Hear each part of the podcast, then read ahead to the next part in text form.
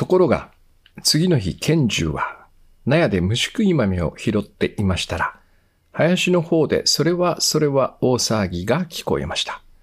あっちでもこっちでも号令をかける声ラッパの真似。足踏みの音、それからまるでそこら中の鳥も飛び上がるようなどっと起こる笑い声。賢重はびっくりしてそっちへ行ってみました。すると驚いたことは、学校帰りの子供らが50人も集まって、一列になって歩調を揃えて、その杉の木の間を行進しているのでした。全く杉の列はどこを通っても並木道のようでした。それに青い服を着たような杉の木の方も列を組んで歩いているように見えるのですから、子供らの喜び加減といったらとてもありません。みんな顔を真っ赤にしてモズのように叫んで、杉の列の間を歩いているのでした。その杉の列には東京街道、ロシア街道、それから西洋街道というようにずんずん名前がついていきました。賢重も喜んで杉のこっちに隠れながら口を大きく開いては、はあはあ笑いました。それからもう毎日毎日子供らが集まりました。ただ子供らの来ないのは雨の日でした。その日は真っ白な柔らかな空から雨のさらさらと降る中で、賢重がただ一人体中ずぶ濡れになって林の外に立っていました。賢重さん、今日も林の立番だなす。美濃を着て通りかかる人が笑って言いました。その杉には飛び色の実がなり、立派な緑の枝先からは透き通った冷たい雨の雫がポタリポタリと垂れました。賢重は口を大きく開けては、はぁはぁ息をつき、体からは雨の中に湯気を立てながらいつまでもいつまでもそこに立っているのでした。ところがある霧の深い朝でした。賢重は茅場で平治といきなり会いました。平治は周りをよく見回してから、まるで狼のような嫌な顔をして怒鳴りました。賢重貴さんどこの杉きれ。なしてな。オラの畑は日陰にならな。賢重は黙って下を向きました。平治の畑が日陰になると言ったって、杉の影が高で五寸も入ってはいなかったのです。おまけに杉はとにかく南から来る強い風を防いでいるのでした。切れ、切れ、切らないが。切らない。拳銃が顔を上げて少し怖そうに言いました。その唇は今にも泣き泣き出しそうに引きつっていました。実にこれが拳銃の一生の間のたった一つの人に対する逆らいの言葉だったのです。ところが、平治は人のいい拳銃などに馬鹿にされたと思ったので、急に怒り出して肩を張ったと思うといきなり賢治の方を殴りつけました。どしりどしりと殴りつけました。賢治は手を頬に当てながら黙って殴られていましたが、とうとう周りがみんな真っ青に見えてよろよろしてしまいました。すると平治も少し気味が悪くなったと見えて、急いで腕を組んでのしりのしりと霧の中へ歩いて行ってしまいました。さて、賢重はその秋、チブスにかかって死にました。平治もちょうどその10日ばかり前に、やっぱりその病気で死んでいました。こんな感じで一回終わりましょうかね。来た。えー、来たなんですか、えー、これはね、グッドバイブスのルーツなんですよ。えー、何何何すごい興味がある。うん。まあ、あの、賢重という人がね、あの、うん、杉を植えてね、子供が遊ぶような公園を作ったんですね。うん、で、そこに今、平治という、その、心ない奴がやってきて、キレキレと言って今ね、殴られながら抵抗したっていう話の、えっと、一節なんですが、これは宮沢賢治の、賢重公園林という本、あの、お話ですね。聖子さん、すごい好き言ってましたもんね。うん、なので、来た来たなんですね。うん、そうなんですよ。これを僕が小学校5年、6年生の時かな。あの、読書感想文の、えっと、夏休みの宿題っていうのがあってね。はい。えー、で、当然本とか読まないから。当然とか言って。これが教教科書に載ってたんですよ。教科書にこの話が。これでいいじゃんとかって短いしね。で、これ読んで読書関数文書いたら、あの、読売新聞のコンクールで金賞をもらったっていう、すごい。すごい。そう。はまあ、いろんな意味で思い出深いんですけど、これはね、幸せについてのお話なんですね。うん。まあ、拳銃というのはちょっと当時の、いわゆる頭が弱いみたいな、えーね、そういう感じ。だから、お口を大きく開いて、はあはあ笑う。で、雨の日も一人で立ち番してるみたいな、そういうキャラクターなんですけどもね。うん。で、まあ、この後、僕が一番好きな、えっと、後半の説がありますので、これを僕の番になったら後で読もうかなと思っています。お願いします。はいはい。はい。今日も読書、はい 朗読会？朗読会。はい。毎月1回のね、はい。でお届けしましょう。はいえ、ちょっとタイトルコール、ふお二人でやっていただけませんか？なんか今ふと思いついたんですけど。いいですよ、じゃあ。おはいい。ははい。はい。じゃあ、聖子と、それで、それでお願いします。はい。あ知恵と聖子とって言って両方。あはい。え知恵も私が言うの？はい。はい。はい。はい。人はそんなに悪くない。ほっこりするつながりを思い出そう。人間関係、知恵と聖子と、ゾノ。それでは今日のお話、始まります。いいですね。いいですね。これいいかも。このバージョンありかもしれない。いいかも。はい。知恵と？ゾノ。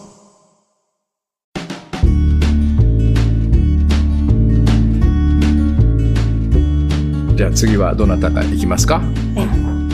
聖子さん行きますか？行きましょうか。はいはい。はい、おどうぞ願いします。はい。はい。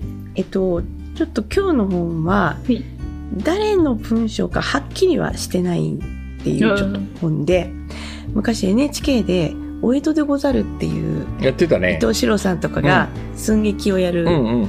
パートと、うん。で杉浦日奈子さんっていうすごく江戸時代のことに詳しい方で漫画家でもある方うんが、あの監修としてその杉浦さんが江戸のことを語るコーナーうん。みたいなのがある面白い番組があったんですけど、うんうん。それを本にまとめた「お江戸でござる」というこの本からうん一節読んでみようと思います。はい。はい。はい。お地蔵さん。江戸ではよくお地蔵さんが男の子の姿で現れます。客が少なく立ち行かなくなった蕎麦屋が道端のお地蔵さんに売り物のお蕎麦を備えました。次の日に小僧さんがお蕎麦を食べに来てくれて、それから不思議と客が増えて商売繁盛になります。けれども、小僧さんがいつも支払っていく銭がすべて古銭なのです。何か変だなぁ、ひょっとすると、と思って、いつぞやのお地蔵さんのところに行きます。見ると、お地蔵さんの口のところに蕎麦の食べかすがついていた。これが蕎麦食い地蔵です。蕎麦屋に渡した小銭は、古銭ですね。古銭は、お賽銭を取っておいたものなのでしょう。おばあさんが一人大きな田んぼを植えきれないで困っていると、男の子が手伝いに来てくれて、無事に植え終わりました。後で見てみると、村の入り口のお地蔵さんの裾が泥まみれになっていた。これは田植え地蔵です。お地蔵さんは死者を裁く閻魔様の本心です。地蔵菩薩とも言われますが、菩薩であり、閻魔様でもあり、地獄と極楽をつなぐ存在です。慈悲の心を持って地獄に落ちた人を裁きます。閻魔様の裁きは、これ以上公正なものはないとされていました。今も、おばあちゃんの原宿と言われて賑わう巣鴨新勝寺のトゲ抜き地蔵では、江戸時代にも参詣客が絶えませんでした。実際のトゲ以外にも、体に災いする痛みや心の悩みなども何もかも取り去ってくれると熱い信仰を集めていました。他にも頭痛、腰痛、眼病、耳など、体の部分部分でお地蔵さんの担当が違います。お地蔵さんは町と村の境界、街道の入り口などに立っていることが多いのですが、それはお地蔵さんが悪いものから町や村を守るとともに旅人の道中を守るからです。道祖人も道中によく見かけます。文字だけのものもありますが、男女が仲良く手をつないでいる可愛らしいものもあります。男女の引用和合のパワーで全ての悪い魔物を退治するのです。馬頭観音も馬や牛などの家畜のを疫病から守るとともに旅の安全を守ります。それらの石仏は江戸になって急速に増えます。それまでの信仰の対象といえば、権力者が立派なお堂を建てて、中に金色の仏様を立つ立て祀ったものばかりでしたが、庶民の時代になり、庶民の手によって彫られた石仏が路傍に立ち、信仰の対象になったのです。お地蔵さんは特に人間に近い仏様ということで親近感がありました。よだれかけをかけたり、ちゃんちゃんこを着せたり、冬になると身の傘を雪よけにかぶせたりします。親元から離れて江戸に方向に出ている子供たちもたくさんいます。自分の子供がお腹を空かせないようにと、親は子供の健康を祈ってお地蔵さんにお供えをします。お供えは災難に遭ってしまった旅人を救う救難食にもなります。我慢して行き倒れになってしまうより力をつけて道中を無事に行った方がいいと考えられていて、どうしてもひもじい時にはお地蔵さんへのお供えを取って食べても誰からも咎められませんでした。うん。ということで、うん。これおそらくその杉浦さんの番組のコーナーでお話しされたのを再録みたいにしてるのを、えー杉浦さんがちゃんと監修して本にまとめたっていううん。ことだとうん。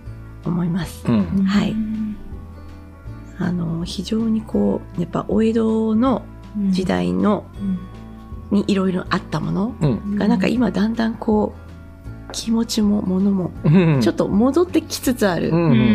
うん。っていう感じがしてて、うんそれがちょっと伺い知れるうん。本なので、はい、おすすめしたいなと思いました。はい。うん。なんかあの大河ドラマでさ家康をやってるからさ最近そのなんで江戸時代は300年もあの平和な時代が続いたのか話とかっていうのをよく聞くよね。うん。うん、まあそのえあの大河のタイミングだからやってるのかもしれないんだけどね、うん。まあまあ昔に帰るというよりはそこの知恵をねちょっと学ぼうみたいな、そんな感じ？そうね。うん。で、その心意気がね、うん。江戸の人たちの呼び戸の人民の心意気がこういろんなこう今問題になっている現代でうん。ことを解決するヒントになりそうな話がたくさんあって、まあ極端な例で言えば長屋誰も鍵なんてかけないとかね、あともう近所の子供は全員が近所中の大人が自分の子育ててたかそうですね。関係なく育ててたとか、うん。うん。今もうそんなことしたらうちの子に余計なこと言わないでください。みたいになっちゃうよね。ね、うん。ですね、家トモードだね。鍵かけへんそうそう。とか。あそうそうそう。うん。そうね。まさにギフギフトモードでうん。生きてた江戸の人たち、うん。うん。のそんな感じです。はい。いい本じゃないですか。はい。うん。面おすす白い。めです。はい。はい。はい。ぜひぜひ。では次、はい、私行きます。はい。私はですね、ふと思い出したものを今日は読もうと思います。ねさん今日はあのお母さんの本シリーズじゃないの。あ、違うんですよ。本当は一冊用意してたんですけど、うん。ちょっとこお母さんシリーズの本 一冊あったんですけど、ちょっとね、あの、読み込んでから、紹介したいとこを紹介するべき本だなと思ったんですね。なんか、パッと紹介するような本ではないなと思ったので、うん。ちょっと、最近なんかこう、あの、いい天気だなと思いながら歩いてて、ふと思い出したものを今日は読みます。はい。はい。初めて会った時から、違うものを感じてた。自分の中の誰かが、心をつついていた。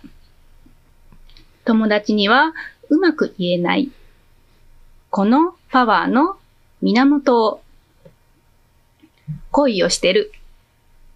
ただ、それだけじゃ、済まされないことのような気がしてる。きっと、そうなんだ。巡り合ったんだ。ずっと探してた人に。目深にしていた帽子のつばをぐーっと上げたい気分。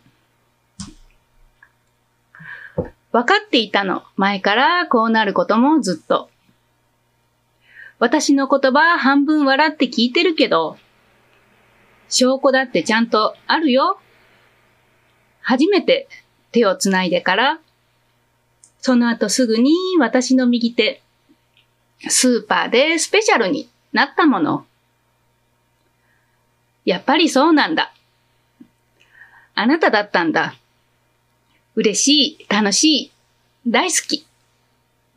何でもできる強いパワーが、どんどん湧いてくるよ。本当はあなたも知ってたはず。最初から私を好きだったくせに。やっぱりそうだ。巡り会えたんだ。ずっと探してた人に。いつもこんなに幸せな気持ち持ち続けていられる。あなたがそうだ。あなただったんだ。嬉しい。楽しい。大好き。やっぱりそうだ。巡り会えたんだ。嬉しい。楽しい。大好き。終わりです。はわ かっちゃった。い何？何？この本は？本というか歌詞だよね。これは歌詞ですね。はい。曲？ドリカム。曲ですあ そうですね。え結構前のやつですけどね。うんドリうんドリカムの、えー、嬉し楽し大好きっていう曲の歌詞ですね。はい。あ、そっかそっか。前一回あれだよね。あの、ちえさん。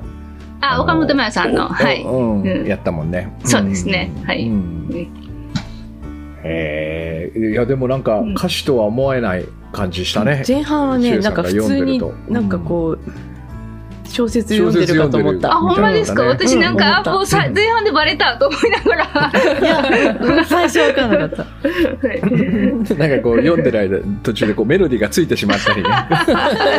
そうそうですよね、そうですよね、うんそんな感じになりそうですよね。これはでもなんか相当ピュアにはい。しないと書けないしな感じがするね。ほんまですね。うはいん。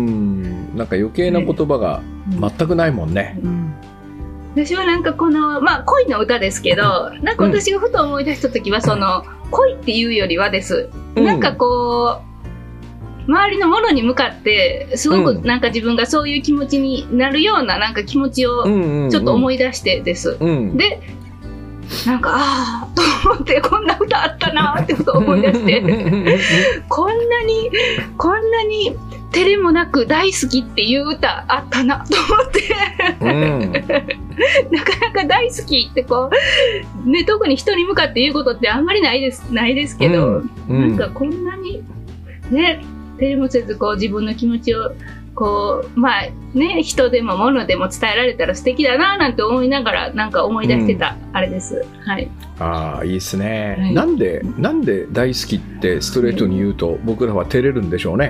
ほんまですね。ねうんほんまですね。なんかあれかねなんか騙されてる感というかすごいバカっぽい感じがするのかな。なんかちょっとかか言葉として軽く感じる心象があるのかもしれないですね。うんうんそこがなんかこう、うんいやいや好きなもんは好きでしょっつってうん言えるといいねやっぱほね。ですね。う。そうんなんです。はい。そんな感じです。よかった。はい。では最後の締めにお願いします。はい。はいこれは最初に読んだののそのまま続きですね。はい。えー、あの拳銃とさっき揉めた平次が亡くなったってとこの後ねところがそんなことには一向構わず林にはやはり毎日毎日子供らが集まりましたお話はずんずん急ぎます次の年その村に鉄道が通り拳銃の家から山頂ばかり東の方に停車場ができましたあちこちに大きな瀬戸物の工場や製糸場ができました。そこらの畑型はずんずん潰れて家が建ちました。いつかすっかり町になってしまったのです。その中に拳銃の林だけはどういうわけかそのまま残っておりました。その次もやっと一畳ぐらい。子供らは、えー、これ一竹かね。えー、い一竹ぐらいかな。うん。その次もやっと一竹ぐらい。子供らは毎日毎日集まりました。学校がすぐ近くに立っていましたから、子供らはその林と林の南の芝原とをいよいよ自分らの運動場の続きと思ってしまいました。賢秀のお父さんももう髪が真っ白でした。真っ白なはずです。賢秀が死んでから20年近くなるのではありませんか。その日、昔の村から出て、今、アメリカの大学の教授になっている若い博士が15年ぶりで故郷へ帰ってきました。どこに昔の畑や森の面影があったでしょう？町の人たちも大抵は新しく外から来た人たちでした。それでもある日、博士は小学校から頼まれて、その行動でみんなに向こうの国の話をしました。お話が済んでから博士は校長さんたちと運動場に出て、それからあの拳銃の林の方へ行きました。すると若い林博士は驚いて何遍もメガネを直していましたが、とうとう半分独り言のように言いました。ああ、ここはすっかり元の通りだ。木まですっかり元の通りだ。木はかえって小さくなったようだ。みんなも遊んでいる。ああ、あの中に私や私の昔の友達がいないだろうか。博士はにわかに気がついたように笑い顔になって校長さんに言いました。ここは今学校の運動場ですか？いいえ、ここはこの向こうの家の地面なのですが、家の人たちが一向構わないで子供らの集まるままにしておくものですから、まるで学校の付属の運動場のようになってしまいました。が、実はそうではありません。それは不思議な方ですね。一体どういうわけでしょう？ここが町になってからみんなで売れ、売れと申したそうですが、年寄りの方が、ここは拳銃のただ一つの形見だから、いくら困っても、これをなくすることはどうしてもできないと答えるのだそうです。ああ、そうそう、ありました、ありました。その拳銃という人は少し足りないと私らは思っていたのです。いつでもハーハー笑っている人でした。毎日ちょうどこの辺に立って私らの遊ぶのを見ていたのです。この杉もみんなその人が植えたのだそうです。ああ、全く誰が賢くて、誰が賢くないかはわかりません。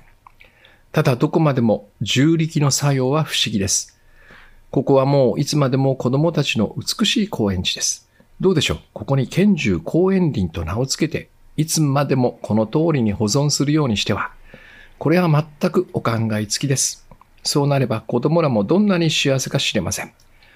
さて、みんなその通りになりました。芝生の真ん中、子供らの林の前に、拳銃公園林と彫った青い観覧岩の火が立ちました。昔、その学校の生徒、今はもう立派になった、立派な検事になったり、将校になったり、海の向こうに小さいながら農園を持ったりする、している人たちが、たからたくさんの手紙やお金が学校に集まってきました。賢治のうちの人たちは本当に喜んで泣きました。全く全くこの公園林の杉の黒い立派な緑、爽やかな匂い、夏の涼しい影、月光色の芝生が、これから何千人の人たちに本当の幸いが何だかを教えるか数えられませんでした。そして林は拳銃のいた時の通り雨が降っては透き通る冷たい雫を短い草にポタリポタリと落とし、お日様が輝いては新しい綺麗な空気を爽やかに吐き出すのでした。というお話ですね。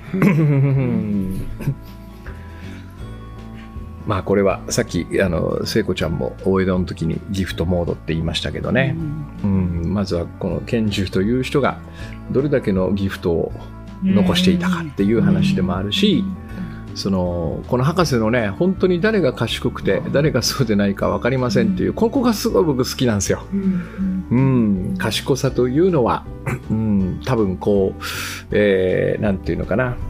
僕らが思ってるようなね、頭がいいとか、勉強ができるとか、そういうことではないんじゃないかと、この博士が言ってるっていうのがいい,、いいですよね。うん。で、この、ただどこまでも重力の作用は不思議ですっていう、これ重力というのはあ宇宙の力というかね、この宇宙全体をお司る法則みたいなもの、うん。えーまあ、宇宙の神羅万象ですね、うん、真理みたいなものかな。重力。つまりこの誰が賢くて、えー誰が賢くないかは分かりません。ただどこまでも重力の作用は不思議ですっていうこの言葉ね、えーここは結構し深いんですよ。この賢い賢くないっていうのは人が決める基準判断。重力の作用はそれを超えているっていうことでね、うん俺こここまでその6年生の時に は全然理解できてませんでしたけどね、うん、でもこのほ本当の幸せっていうねこの言葉があ幸せっていうのは本当の幸せとそうでない幸せがあるのかみたいなのは、うん、6, 6年生の時にちょっと衝撃を受けたクラドの少年は。超すげえ衝撃を受けた。ああ本当の幸せっていうのがあるのか。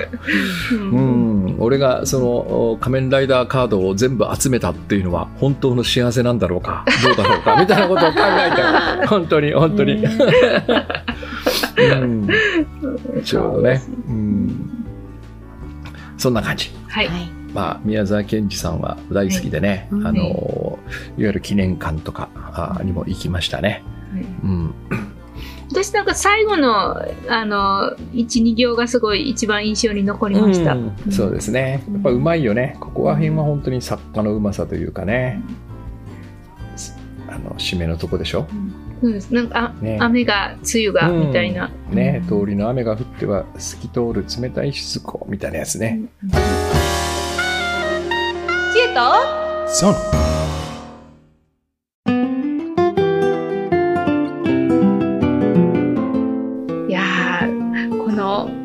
シリーズもなかなか本当に 居心地のいいものになしてきましたけれども。うん。ただこれ収録の日まで忘れてるんよ。このこれがあるっていうの だからもうちょっとね前もってこのこのために何冊か本を読むみたいなことができたらいいのかもしれないんですけどね。だからこう覚えてるやつしか持ってこられないんで。いや新刊とかも。ね私も結構品切れ状態ですけど。うん。まあでもあの続く限りって感じですな、そうですね。うん。はい。まだもう23冊はあるかなって感じがします私まだまだあるよう。んなんか、あの、いつか、あれもやってみたいです。一冊の本をみんなで読むみたいなやつとかあも、ーすごい良さそうだなって思います。うん面白そうはいいいか。もしれない、うんうんはい。はいでは、えー今夜もほっこりした夜をお過ごしください。また次回お会いしましょう。さようなら。さようならさよなら。